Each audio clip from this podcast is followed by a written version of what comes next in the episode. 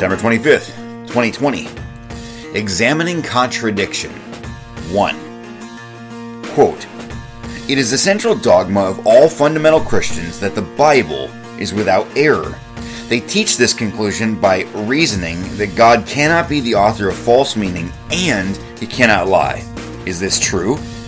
If written by a perfect being, then it must not contradict itself, as a collection of books written by different men at different times over many centuries would be expected to contradict each other. End quote. The American Atheists.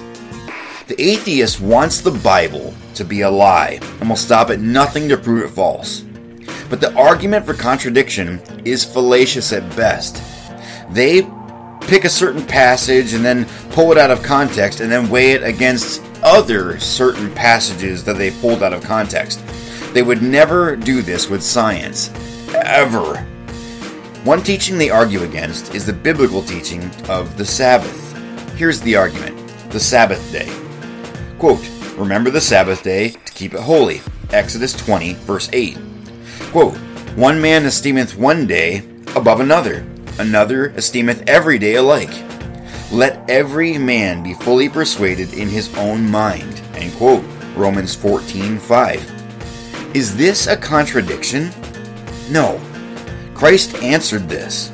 Mark 2:27, and he said to them, "The Sabbath was made for man, not man for the Sabbath."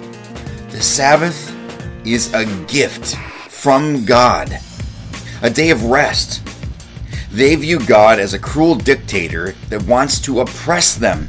They could not possibly understand the true meaning behind the Sabbath because their foolish hearts are darkened and they suppress the truth in unrighteousness.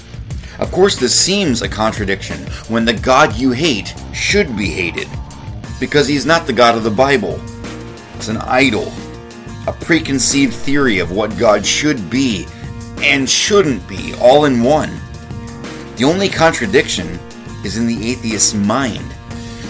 These folks need the gospel. Not the gospel of easy believism, the gospel of truth. And you and I have been called to take it to them. So look to the streets. Not the dusty streets somewhere in the Middle East. The streets in our neighborhoods. That is our mission field.